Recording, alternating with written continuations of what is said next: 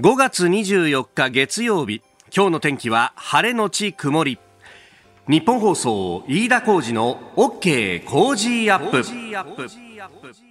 朝6時を過ぎました。おはようございます。ニッポン放送アナウンサーの飯田浩司です。おはようございます。ニッポン放送アナウンサーの新行市佳です。ニッポン放送飯田浩司の OK! Cozy up!。この後8時まで生放送です、えー、まずは電車に関する情報が入ってきました。はい、えー、人身事故の影響で運転を見合わせていた JR 中央総武線各駅停車は、えー、先ほど5時52分頃に全線で運転を再開して大幅な遅れが出ています。ご利用の方ご注意ください。はい、えー、中央総武各駅停車、黄色い電車ですね。えー、ですんで、まあ、ね、えー、中央線も総武線も両方ともね、えー、影響があるということでありますので、えー、ご利用の方ご注意いただければと思います。まあ、ただ、えー、5時台に人身事故で、とりあえずこの時間で運転を再開ということで、うん、まあよかった。ったと、はい、えー、えー、現場相当努力されたんだろうなという感じもありましたが、えー、ご利用の方ご注意いただければと思います、えー、今朝日本屋上の温度計20.6度湿度65.8%なんかすがすがしい感じでね、えー、先週はずっとここでこうちらっと温度計、湿度計を見ると湿度は90%を超えている日が多くってう、ね,、わ蒸し暑いねなんて話をしていたので、はい、まあ週末も含めてですね本当いいお天気でよかったよね。ね綺麗に晴れましたよね。ね気温がね結構高くなってきましたのでね。そうそうそうそう。うもう半袖で日中はいいんじゃないかぐらいの。はい。えー、今日もまた気温は上がるそうです。そうなんですよ。東京都心はですね27度の予報になっていますので、まあちょっと着るものでね調整をしながらという感じになると思いますが、そう、着るものというとさ、もう先週はずっと雨が降ってたり曇ったりが繰り返したじゃないですか。そうでした。もうね、あのー、全く洗濯ができずに、こう着るものの在庫が私もともと着るものに頓着しないんでですね、そんなにあの、シャツとかいっぱい持ってるわけじゃないわけですよ。そうすると、在庫がどんどんなくなっていって、もうこれ着るものなくなってくるぞっていうことがね、はい、えー、起こりがちなんですけど、ええ、まあその分ですね、渦高くうちの洗面所のところに、えー、着古した服がこう積まれるわけですよ。いや、これ本当どうするかねっていう、あの、うち、共働きで妻もフルタイムで働いてますんで、そうすると、あの、日中じゃあちょっと、こうね、えー、曇りがちだけれども雨降ってないから干しちゃおうみたいなことが、結局取り込むことが一切できないんで、うん、干したら干しっぱなしで雨が降ったらもう出しっぱなしになっちゃうんで、できないと。もうね、平日は大変でしたね。どんどんこう、積み上がっていくこの洗濯物に一体どうしたらいいんだと。うん。だもう週末土曜日はですね、はい、もう洗濯物をとりあえず何とかするという。そうですよね、えー、一日になりましてうちもあの4回ほど回してですね。そんなに回しましたか。もうベランダ中に洗濯物満感触みたいな感じになって まあそれはあの乾いたところから片っ端から取り込んで、うん、そしてもう一度回すぞっていうのをですね、えー、もうあの妻がヘトヘトになりながらやってましたんで、えー、あんたちょっと子供と遊びなさいよって言って、えー、私はあの子供の相手をずっとするというですね、役割分担で、えー、なんとかなんとかそれで、えー、えー、型がついてよかったなと、うん、うん、今週を、あのー、このね、週間予報見ますと、木曜あたりからまた傘マークがついてます傘マークがついていて水曜日ぐらいまでは日差しがありそうなんですけど木曜日からまたこうすっきりしないお天気が続く予報に今はなっていますのでこの週の前半で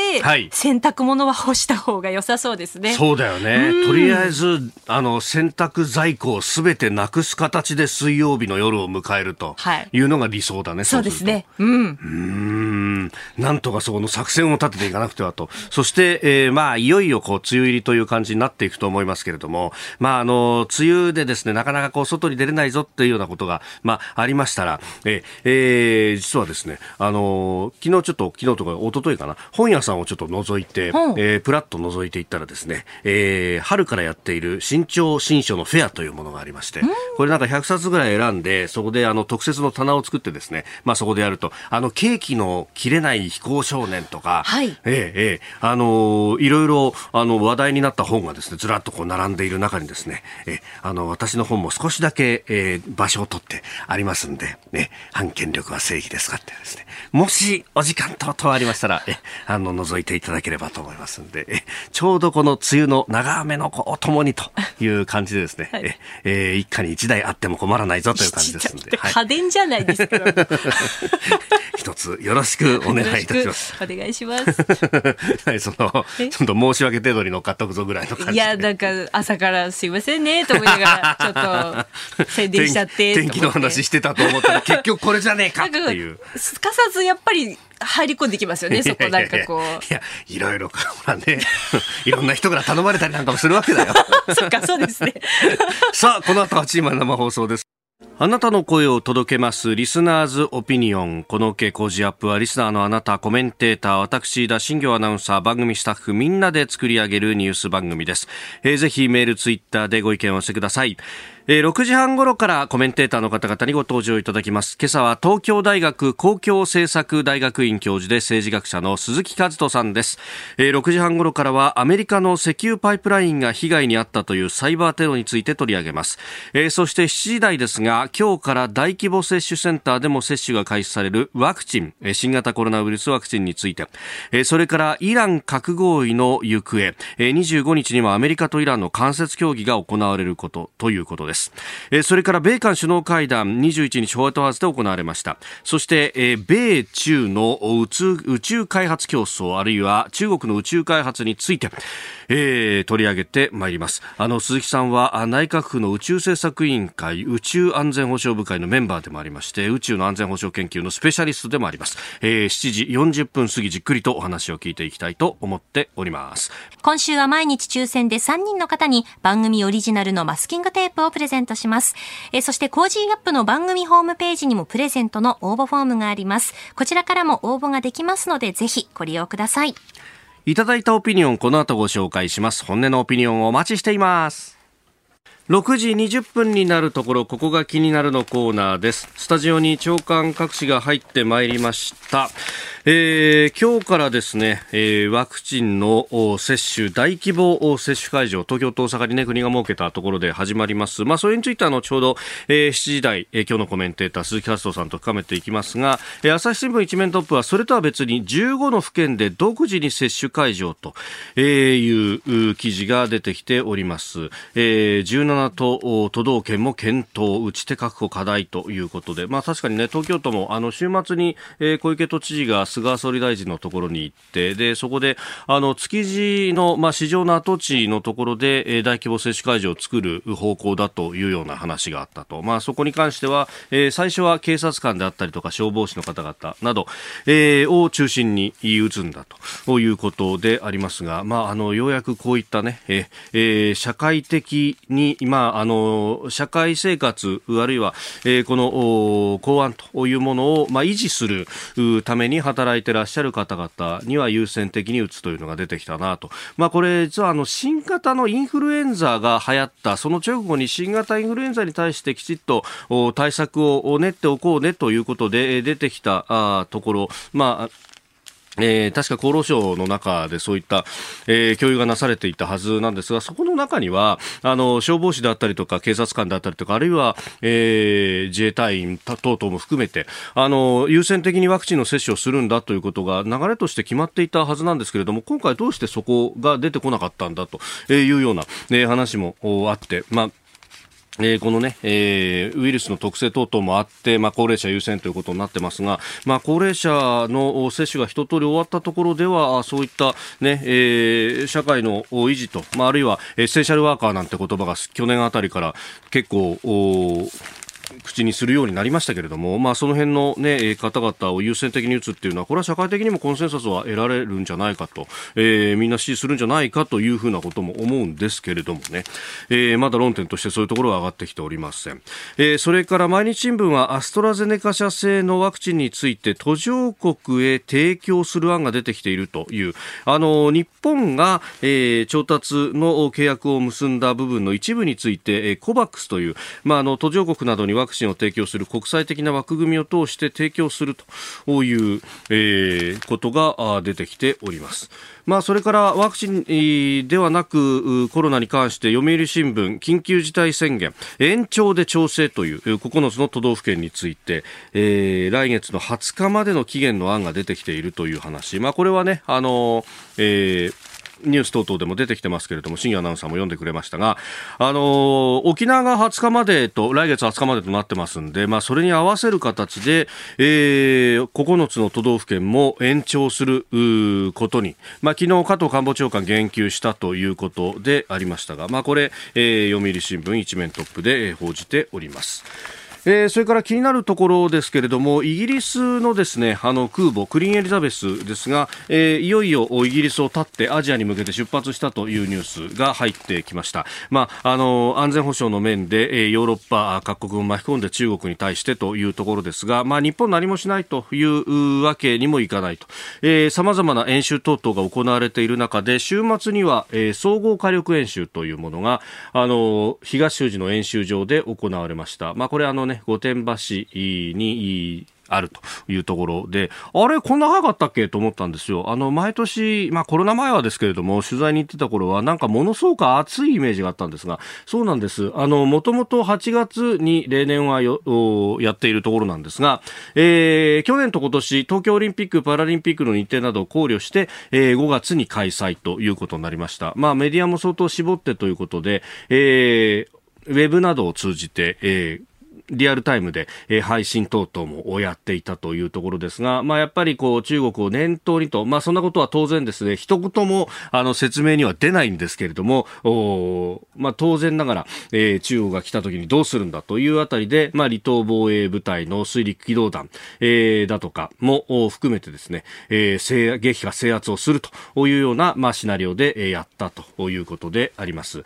まあ、あの南西諸島等々が正面になるというのは当当然。で、まあ、そこに向けてどうやってこう物資だとかも含めて、えー、こう集約をさせるんだというところが、まあ、課題になってくると、まあ、この演習そのものもそうですがそこにこう向けてのこう物だとか人の輸送であるとかそういったところも実は演習のこう要素になっていて、まあ、例年だと人がたくさん来てというところなんですが実はそれもそのあの誘導とかですねあるいはスタンド等々の設営も含めて、まあ、全部自衛隊でやるんですけれどもこのあの人の輸送誘導導というのの訓練というのも何かあった時に、えー、人を避難させると。いう意味で非常にこれも重要になってくると、えー、実は平時の訓練というのはそこういうところも含めて、えー、全部が訓練なんだということをですね。前にあの陸上自衛隊の人に説明をされたことだと。ほうなるほどと。ただただぶっ放すだけじゃないんですよというような話。まあねそこをこうあの上げつらうメディアというのも非常にたくさんあって、えー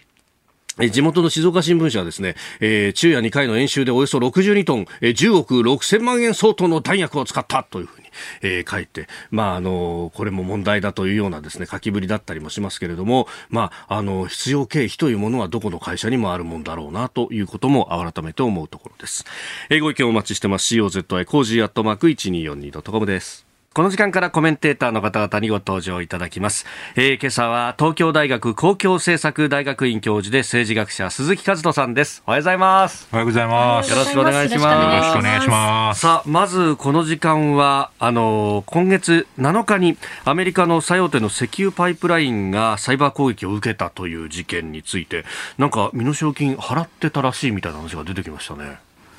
はい、あのコロニアルパイプラインという会社なんですけれども、はい、これはあのテキサスから、えー、ニュージャージーまであの続くこのパイプラインというか、えー、えー、とガソリンを運ぶパイプラインなんですけれども、まあ、これが止まってしまったことによって、はい、えー、結局あの、まあえー、東、まあ、東海岸全体ですね、こちらにあの、ガソリンがあの供給されない状態だったので、はい、えー、サウスカロライナですとか、まあ、ジョージアですとか、うん、あのえー、いくつかの州ではもう、ガソリンの値段がものすごい上がるっていう状態になったのと、もう、はい、あの完全に在庫が切れて、ガソリンスタンドがどんどん閉まってしまうというようなことが起きていたので、もうこれはあの、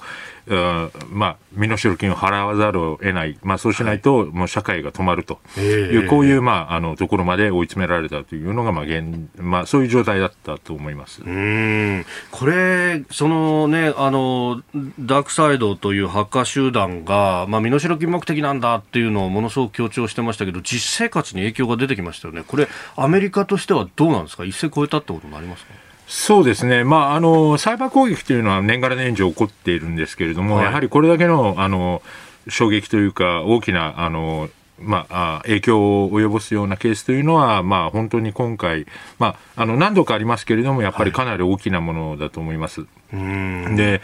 あのただ、これはあのあくまでも犯罪なんですよね、いわゆるサイバー攻撃という国家による攻撃ではないので。はいまあ、そういう意味では金銭目的のこの犯罪であると、ええ、でも、それでももう、あの言ってしまえばやり方が、まあ、こういうことをやればアメリカ止まる。アメリカは、えー、身代金を払わざるを得ない。まあ、これが悪意のある、つまり、あの、国家やテロ集団であれば、もうお金よりも、そういうダメージを与えることを目的にしますから、まあ、そういうやり方が有効であるということを示してしまった、そういう、まあ、あの、えー、ところが、まあ、今回の一番大きなところなのかなと思います。うん。で他方、これ、日本はどうですか、こういうことが起こるっていう感じそうですね、もうすでにあの東芝ですとか、はい、あのこのダークサイドに狙われて、えー、あの人質取られてますし、あの そういう、まあえー、ランサムウェアによるこう身代金を要求するような、そういう犯罪はもうこれからも、まあ、日本はやっぱお金持ってると思われますので、はいまあ、政府はもちろんのこと、やっぱり企業ですね、まあ、これも狙われる。つまり、もう今や誰が、あだまあ、あのどんな組織であっても、はい、あのサイバー攻撃というかサイバーディフェンスをきちんとしてないと、うんうん、えー、いつでもこの多額のき、まあ、あの身代金を要求されるような攻撃に遭うと。いう、うもうこれは本当にあの弱いところを狙ってくるので、ん。なんか意図があってっていうわけではなくて、お金がありそうで、弱そうなところはもうすぐに狙われると、そういうふうな覚悟で、えー、サイバーセキュリティを固めていくことを、まあ、あのやっていかないといけなくなるなと思います。うんこれ今回はまあロシアのダークサイロシアとされる、はい、ところですけれども、これあの、プレイヤーとしてはロシアだけじゃないわけですよね。もちろんですね、あのこのダークサイドと言われる組織は、必ずしもロシア人だけでやってるわけではなくて、多国籍でやってる可能性もありますし、はい、また今回、あのダークサイドは、まあ、今回の事件をもって解散すると言いましたけれども、当然そこでやっていたハッカーハッカーの人たちは、別の組織を作ったり、別の名前で行動する可能性はありますので、そうなるともうロシアかどうかっていうことはもうすでにあんまり大した問題ではなくて、もうあくまでもその、えー、こう闇のウェブの中にいる犯罪者というのがどこかにはいて、で、その人たちがこの集団を作って、えー、この企業に攻撃するということが起きているわけです。なるほど。えー、まずはあ、このアメリカのパイプラインが止まったぞというサイバー攻撃についてでありました。今朝のコメンテーターは東京大学公共政策大学院教授で政治学者の鈴木和人さんです。7時冒頭はワクチン大規模接種センター今日から接種開始というニュースを。そしておはようニュースネットワークでは、イラン核合意、アメリカとイランの間接協議が25日に再開へというニュースを取り上げます。ここで、ポッドキャスト YouTube でお聞きのあなたにお知らせです。日本放送飯田浩二の OK コージーアップでは、あなたからのニュースや番組についてのご意見をお待ちしています。ぜひメールやツイッターでお寄せください。番組で紹介させていただきます。あなたと一緒に作る朝のニュース番組飯田浩二の OK コージーアップ。日本放送の放送エリア外でお聞きのあなた。そして海外でお聞きのあなたからの参加もお待ちしています。では最初のニュースこちらです。ワクチン大規模接種センター今日から接種開始。東京と大阪に政府が設ける大規模接種センターで今日から新型コロナウイルスのワクチン接種が始まります。接種センターでは21日に承認されたモデルナ製のワクチンが使われます。えー、東京と大阪に設置されます大規模接種センター。あ自衛隊が運営を行うということであります、えー、鈴木さん、ここに至るまでもねいろんな報道もなされておりましたがどうご覧になりますか？まあ、やっぱりあの、まあ、本来ならば、えー、ワクチン接種というのは、この市町村が担当することになってるんですけれども、はい、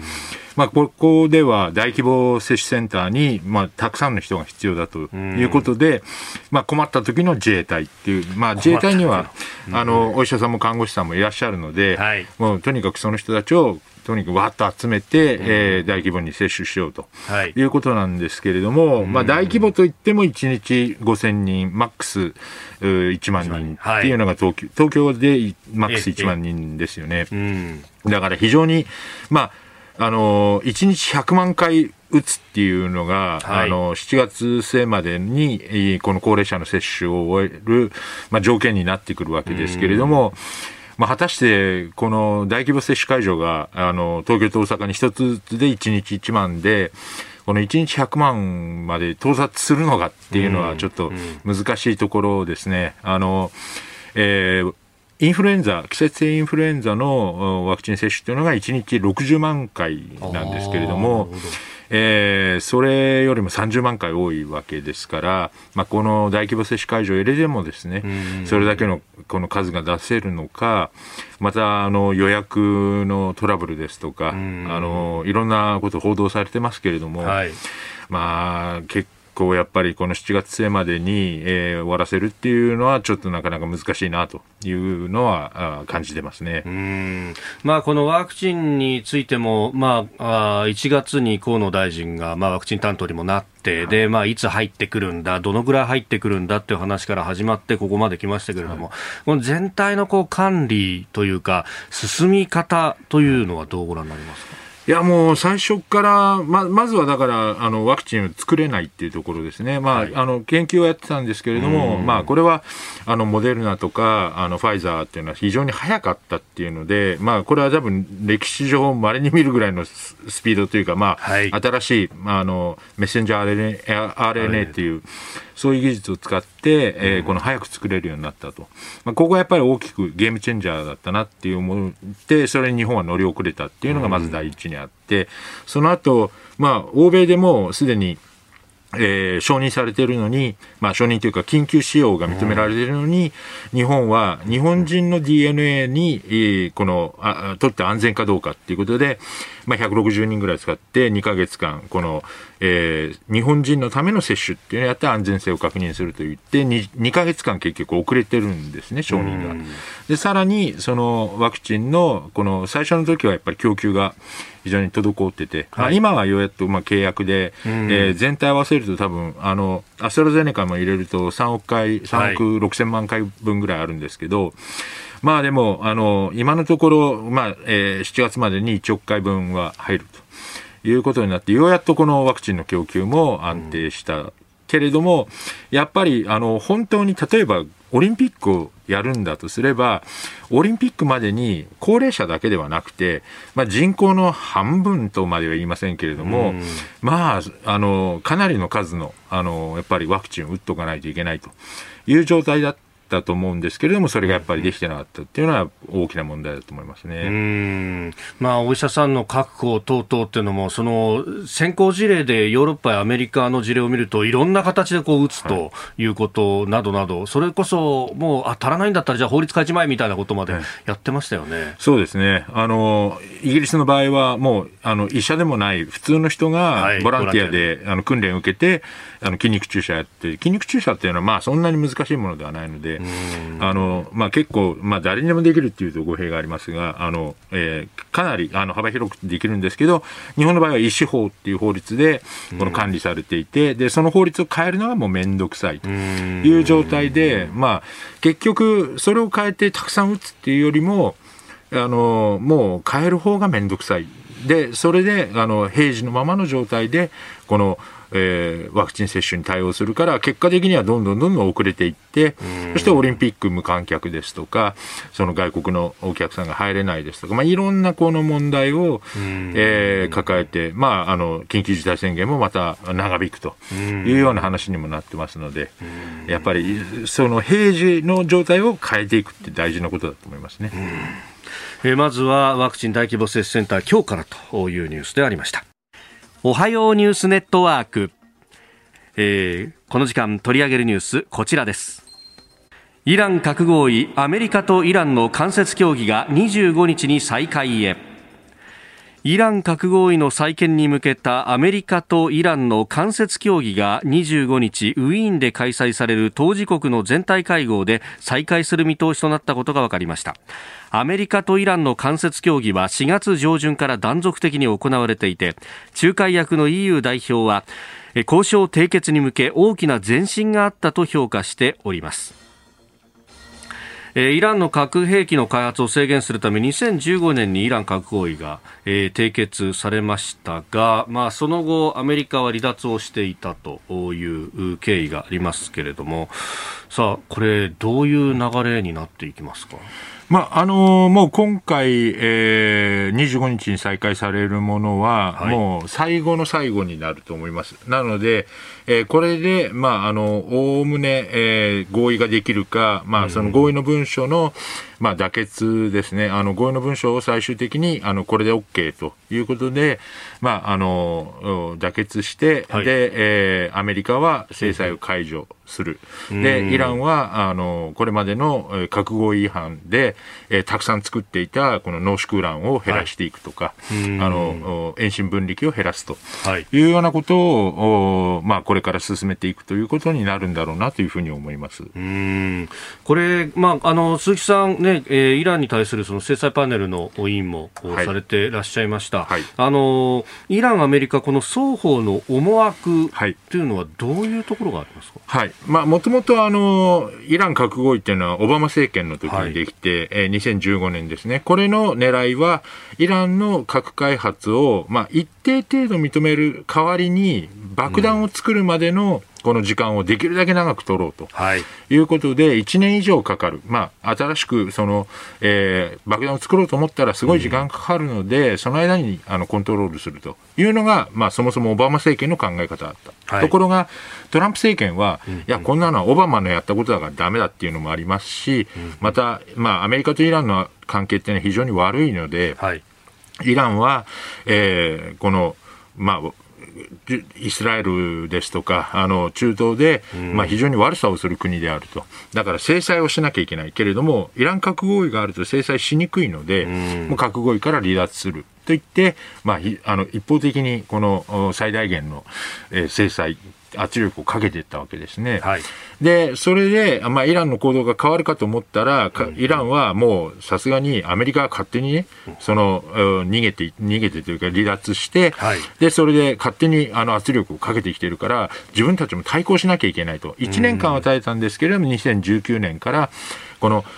そんなに圧力をかけるんだったら俺たちも核兵器作るぞというようなステップを踏み始めて、はい、そして遠心分離機を増やし、まあ、濃縮ウランをあの普通、まあ、あのイラン核合意では3.67%っていう低い濃縮度だったのを、これを60まで上げるというふうにしてで兵器になるには90ですから、はい、まあ、その非常にこの兵器に近いレベルの濃縮ウラン濃縮を始めた。はいでこれはまずいと思って、まあ、今度バイデン大統領になった時に、とにかくこれをやめさせなきゃいけないということでオバマ政権時代、まあ、バイデンさんはオバマの副大統領だったわけですけれども、はい、えー、この核合意に戻るんだと。いうことでアメリカはあのもう制裁をやめますからあ、えー、イランもその、えー、核開発やめましょうと。いう、まあ、こういうことが一応思惑で、イランも制裁を受けてますから、はい、あのとにかく制裁を解除してほしいっていうのがあって、まあ、そのためにはですね、あの核兵器を諦めるっていう、そういう思いでいるので、実は双方とも、この核合意に戻るっていうことには、一応、お大筋合意してるんですね。ただ、細かいところでいろいろまだトラブルがあって、はい、で、まあ4月からずっと、まあ今回で5回目の会議になるんですけれども、この、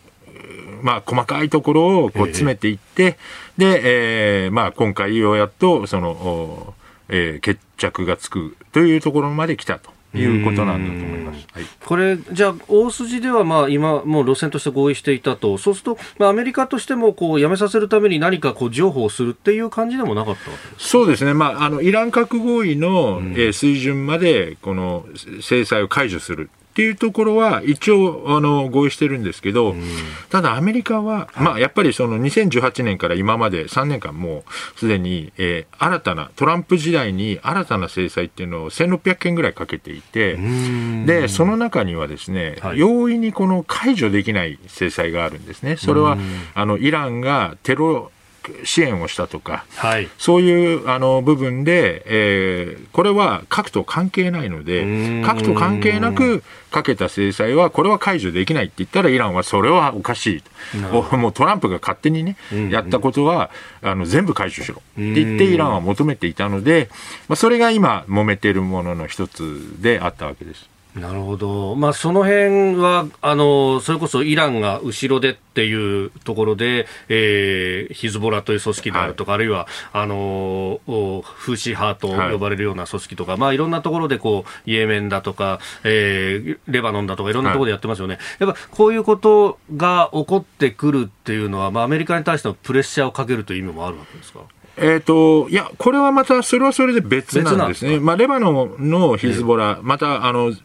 今度、この停戦になりましたガザ地区のハマスっていう組織にもイランは支援してるんですけれども、やっぱりあのハマスっていうのはこれはパレスチナ人のあの組織でありまして、はい、まあ、イランはシーア派っていうこのイスラム教の宗派なんですけれども、ハマスはスンニ派なんですね。ですから、宗派も違うんですね。すね。でも支援をしてきたと、はい、それはやっぱりイスラエルと戦うそのパレスチナ人を支援するっていう、こういう名目でやってたわけですが、イスラエルやアメリカから見ればハマスはテロテロ組織なので、テロを支援してたと。だから中東は本当にあのテロリストって言っても、はい、結局、誰かにとってのテロリストって、誰かにとっての自由の闘志なんですよね。で、こういう立場の違いで、やっぱりその考え方が変わるので、はい、イランとしては、その追い詰められたね、抑圧されたパレスチナ人を助けてるだけだと。いうふうに思ってるんですけど、アメリカからすればテロリストを支援してるじゃないかという話で、ここ、こういうところでやっぱり話がずれているので、はい。えー、イランがやってることはアメリカはけしからんと思っていて、だから制裁は解除しないっていう、こういうふうになってるわけですね。うんじゃあ、その、まあ、核交渉、あるいはこうイランで今度、大統領選があるっていう話がありますよね、はいはい、その辺と、その今回のイスラエルと、まあ、ハマスの、はい、争いというのは、まあ、あまりリンクはしない。そうですね。はい。あの、今回の核交渉は、まさに、その、イランの大統領選挙が6月18日にあるんですけれども、はい、その大統領候補が決まるのが、えっ、と、ちょうどもうあと数日ですね、7月、あ5月の28日、7日、8日なので、で、ここで大統領選挙、大統領の候補が決まって、まあ、ほぼ3週間しかないんですけれども、はい、あの、選挙期間があって、大統領選挙がある。で、それまでには決めたいっていうのが、まあ、あの、両者の思惑なので、ちょうどこの25日に再開して、ここでまとまるんじゃないかという期待が今高まっているわけですね。で、これと、イスラエル・ハマスの話はちょっと話が違っていて、はい、今回、あの、ガザからミサイルを撃っていったのは、あの、東エルサレムっていう、もともとはパレスチナの人たちの首都って言われているところなんですけれども、はい、イスラエルが今占拠している状態で、ここはパレスチナ人の土地ね、あるはず、国際法的にはそうなんですけれども、はい、イスラエルはここは俺たちの土地だと言って、追い出そうとした、ここれがまあきっかけで、あのパレスチナとイスラエルの間のこの揉め事があの東エルサレムで激しくなり、また、ラマダンの最中で、ラマダンの終わりになった時に、あのアルアクサモスクっていうのが、はい、あのイスエルサレムの中にあるんですけれども、はい、ここはもうずっと揉めている、まあ、あのイスラム教にとってみると、非常にあの重要な聖地なんですけれども、はい、ここに入るなと言って、ここで揉めた。でそれそれを見て、ハマスがミサイルを撃ってきたっていうことなので、これはあのイランの大統領選とか核合意とはあんまり関係ない出来事でした。なるほど、これ、核合意がまあなってくるというふうになると、まあ、あの今、あの現職のローハニさんというイランの大統領は、はい、まあ、穏健派と呼ばれていると、はい、これ、やっぱり穏健派にとって追い風になりますか？そうですね、あのまあえーと、もし合意ができなければ、保守派が勝つ、まあ、ライシっていう人があの出てるんですけれども、この人が勝つだろうと。だけど、えーと、今回、合意ができても、必ずしも、えー、穏健派が強いわけではないので、強いあの、えー、候補がいるわけではないので、必ず勝つっていうことにはならないと思います。ただ、えー、合意ができなければ確実に穏健派負けるので、まあ、ようやっと五分に戻ったぐらいの感じですかね。なるほど。はい、これ、もし、じゃあそこで保守派が勝ってくると、また強硬なことを西側諸国に対しては言ってくるって感じになりますか？そうですね。保守派になると多分、まあ、強硬というか、えっと、核開発により積極的になる可能性があるので、結局ここでまとめておかないと、ちゃんとルールを作っておかないと、保守派になったら、もうと、まあ、歯止めが効かなくなるという怖さはあります。はいえー、この時間、鈴木勝人さんとお送りしてまいりました、おはようニュースネットワークでした。え、では、続いて教えてニュースキーワードです。米韓首脳会談。アメリカのバイデン大統領と韓国のムン・ジェイン大統領は21日ホワイトハウスで首脳会談を行いました。共同声明では朝鮮半島の完全な非核化への取り組みを強調。また台湾海峡の平和と安定を維持することの重要性を強調すると明記し中国を牽制しました。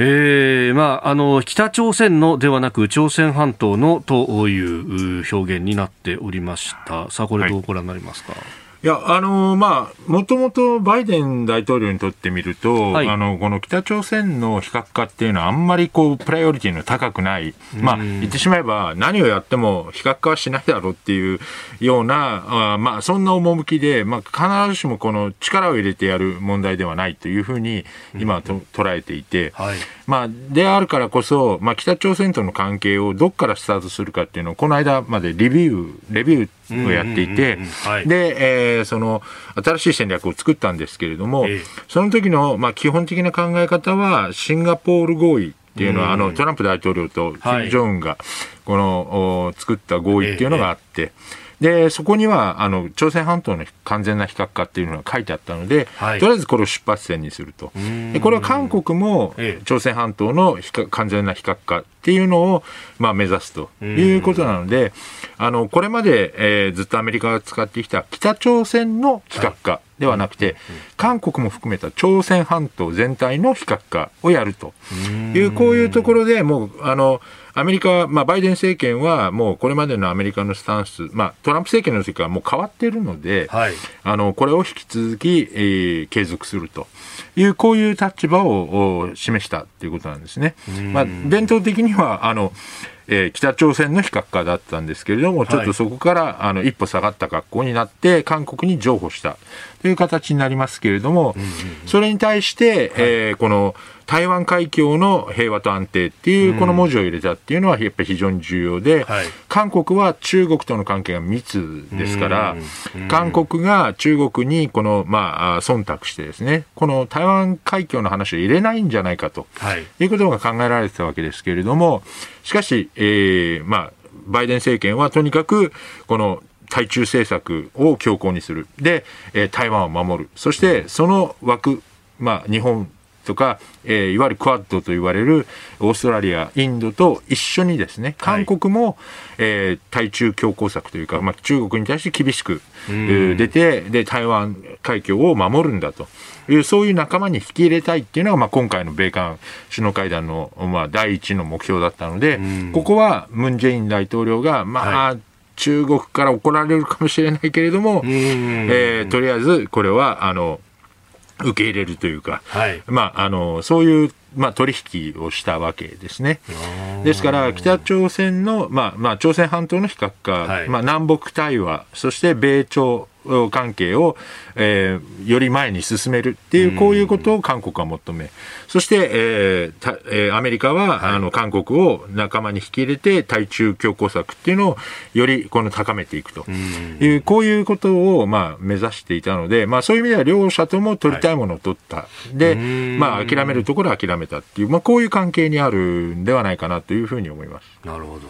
あの、まあ、この朝鮮半島のっていうふうに書いて、まあ、完全な非核化というふうに書くと、その何かこう、対中国で、まあ、あのこの先、例えばその核による抑止力みたいなものが必要になったときにも、もうこれ、韓国には入れられないんじゃないかみたいなふうに言う人もいますが、まあ、そうですね、ただ、あのまあ、韓国に、えー、核を置くっっていうこと自体がどこまで戦略的に意味があるのかって言われると、はい、まあ、今のところそれはあの大きな意味はないんじゃないかと。これはあの、ヨーロッパとはやっぱり違うので、はいえー、ここに置くことは、あまあ、必ずしも必要がないというか、まあ、あの基本的にアメリカから見ると、うん、やっぱりあの西太平洋、まあ、要するに日本とか東アジアの地域というのは、はい、海がベースなんですよね。で、まあ、やっぱり潜水艦に、まあ、ミサイルを積んでおくっていうのが、まず基本の考え方で。はいで、今度、まあ、あの、アメリカはトランプ政権の時に INF 条約という中距離ミサイルの条約を、はい、まあ、これ、まあ、撤廃したというか離脱したので、えー、今度はだから日本に、まあ、ミサイルを置くんじゃないかと、まあ、あとフィリピンに置くんじゃないかということで、えー、いろんなこの可能性が、まあ、出てきているというのが、まあ、現状です。なるほど。えー、今日のキーワード、米韓首脳会談でした。続いて、ここだけニューススクープアップです。この時間、最後のニュースを、スクープアップアメリカと中国、宇宙開発をめぐる争い。中国は今月15日、無人火星探査機天文1号が火星への着陸に成功したと発表しました。中国の探査機が火星に着陸するのは今回が初めてとなります。中国の宇宙開発では今月9日、大型ロケットの残骸がインド沖の海上に落下アメリカが危険性を批判するなど宇宙を舞台とした競争が激しくなっておりますえー、この火星から映像を送ってきただとか、はい、えー、いう話が出てきたりもしております。中国猛追なんてことがここのところにやしますがどうご覧になります？そうですね、まあ、中国はもう1992年からですね、ずっとこの宇宙大国になるべく、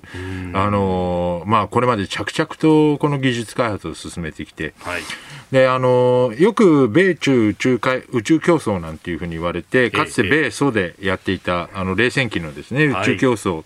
これを、まあ、あのイメージする人も多いと思いますし、まあ、その要素はもちろんあるんですけど、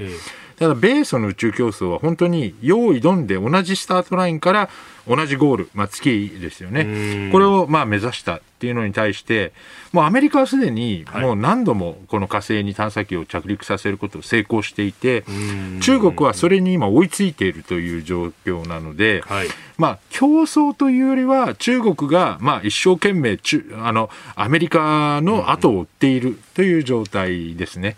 でアメリカは初めてこのライバル、まあ、ソ連がなくなってもう30年以上経ちますけれども、はい、その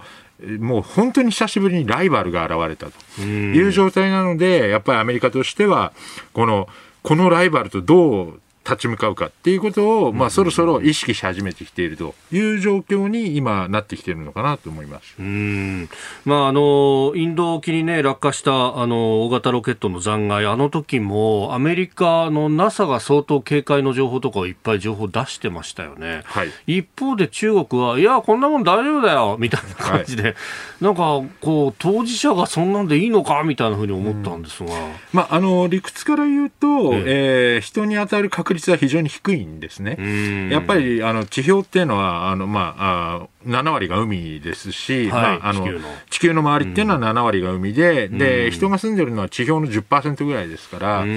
まあ、あの人に当たる確率っていうのは本当に低いんですけれども、はい、それでも可能性はあるわけですから、やっぱりちゃんとあの落とさなきゃいけないと。でまあ、中国はどうせ当たりはしないと思って、はい、まあ、制御するのを面倒くさがって、まあ、もちろん制御するためには余計なコストがかかりますから、まあ、そういうことを、まあ、余計なことをしたくないと。であの宇宙ステーションを今回打ち上げたものだったんですけれども、宇宙ステーションを上げるのに専念したいということで、まあ、中国はまあ手を抜いていたとい。うことだと思うんですね。はい、まあ、なので中国のその無責任さっていうのは、まあ、その批判されてしかるべきだと思いますけれども、まあ、同時にあの、まあ大丈夫だろうっていう確率論的には正しいことは正しいので、あの大丈夫だろうというギャンブルに、まあ、中国が勝ったという、はい、まあまあ、ギャンブルといってもそその当たらない確率の方が大きいんですけど、はい、ただ、やっぱりあのそこはコントロールするっていうのが国際的なルールなので、中国は国際的なルールをちゃんと守らないっていうことをやっぱり示してしまったなっていう印象はあります。うん。この、まあ、宇宙開発、この先のその宇宙やサイバーが戦場になるぞっていうことが言われてますけれども、はい、中国、どう使おうとしてますか？まあ、中国はあの、まあ、一番大きいのは GPS に当たる測位衛星といいますが、はい、自分たちの、まあ、場所、それから、まあ、あのナビゲーションですね、カーナビみたいな、そしてあと、それは同時にタイミングといって、あの同同期時刻を、この、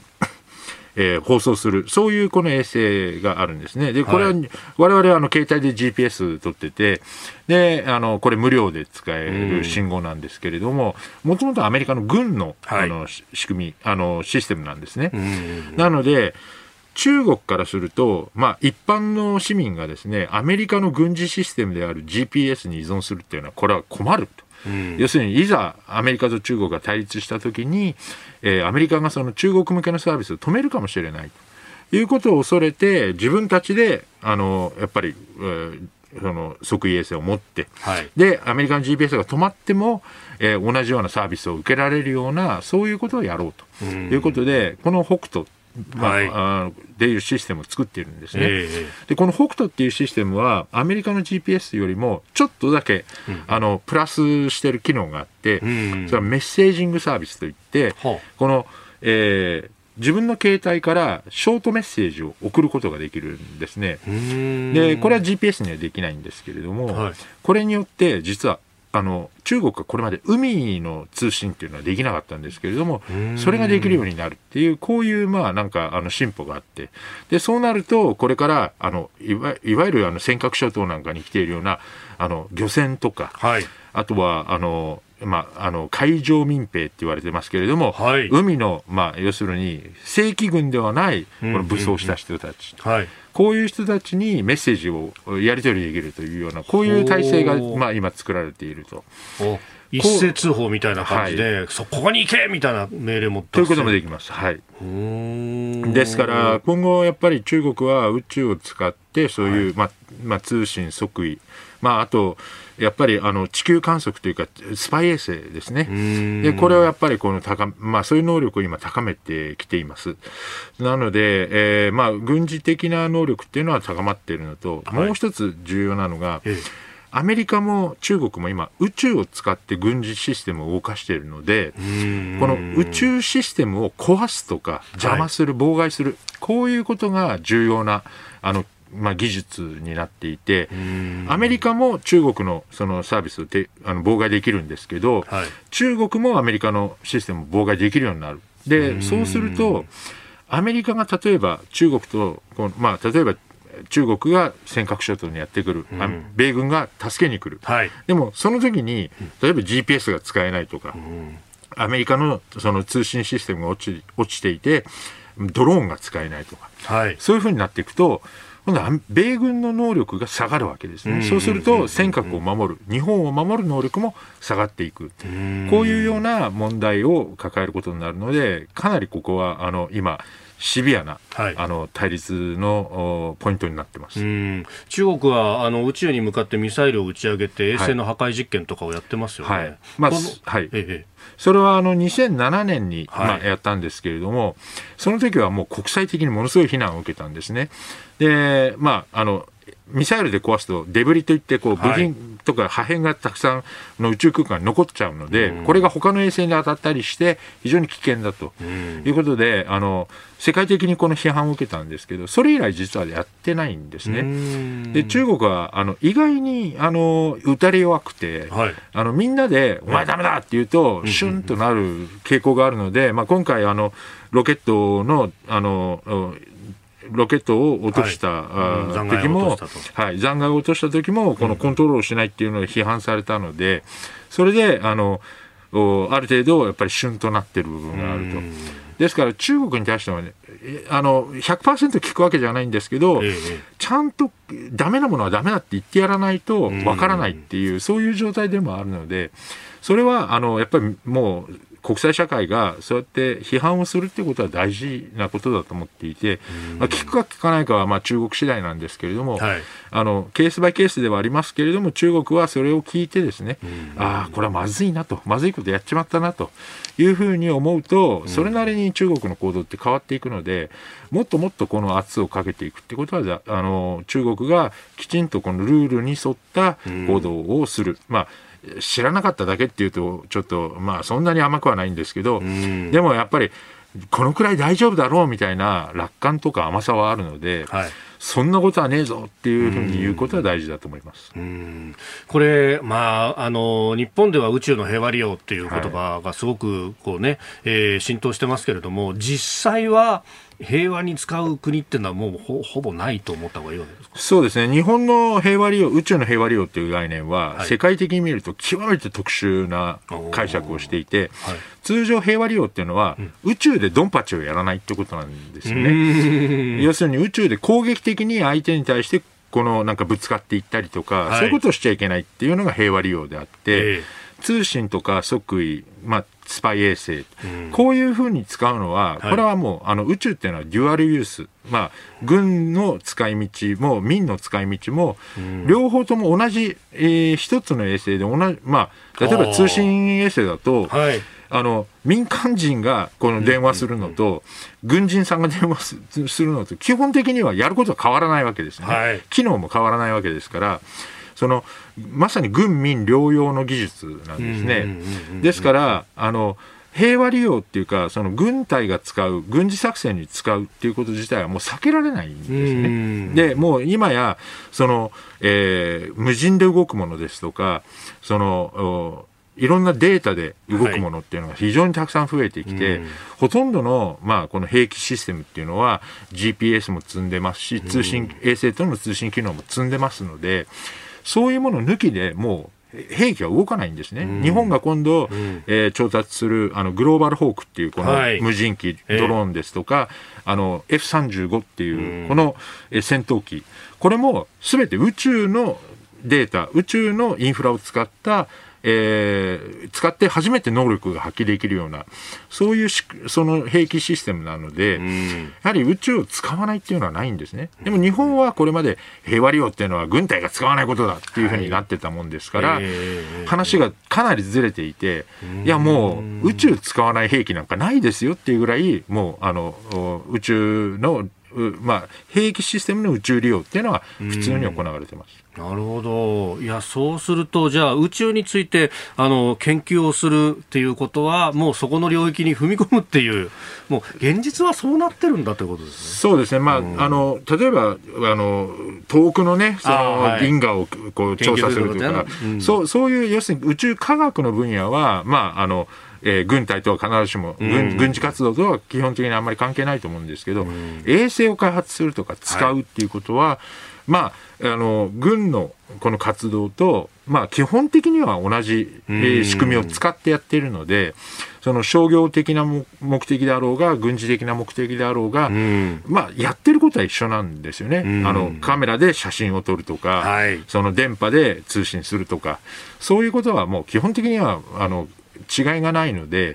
まあ、そこのところを区別すること自体がナンセンスというか無理なんですよね。えー、なので、えーと、平和利用ではある必要はあ平和利用っていうのは大事だと思うんですけど、はい、それは宇宙空間の秩序を守ることが大事だということであって。その地上の軍隊の能力を高めるために宇宙を使うっていうことをまでは否定することは、まあ、現実的に無理だと思います。はいえー、宇宙開発について、えー、広くお話いただきました。ポッドキャスト YouTube でお聞きいただきましてありがとうございました。あなたと一緒に作る朝のニュース番組飯田浩二の OK コージーアップ。東京有楽町の日本放送で月曜日から金曜日朝6時から8時まで生放送でお送りしています。番組では公式 Twitter でも最新情報を配信中。スタジオで撮影した写真などもアップしています。コメンテーターのラインナップ放送した内容の書き起こしインスタグラムや飯田浩二アナウンサーのポッドキャストなど詳しくは番組ホームページでチェックしてください。そしてもう一つ飯田浩二アナウンサーが「夕刊富士」で毎週火曜日に連載中。飯田浩二のそこまで言うかこちらもぜひチェックしてください。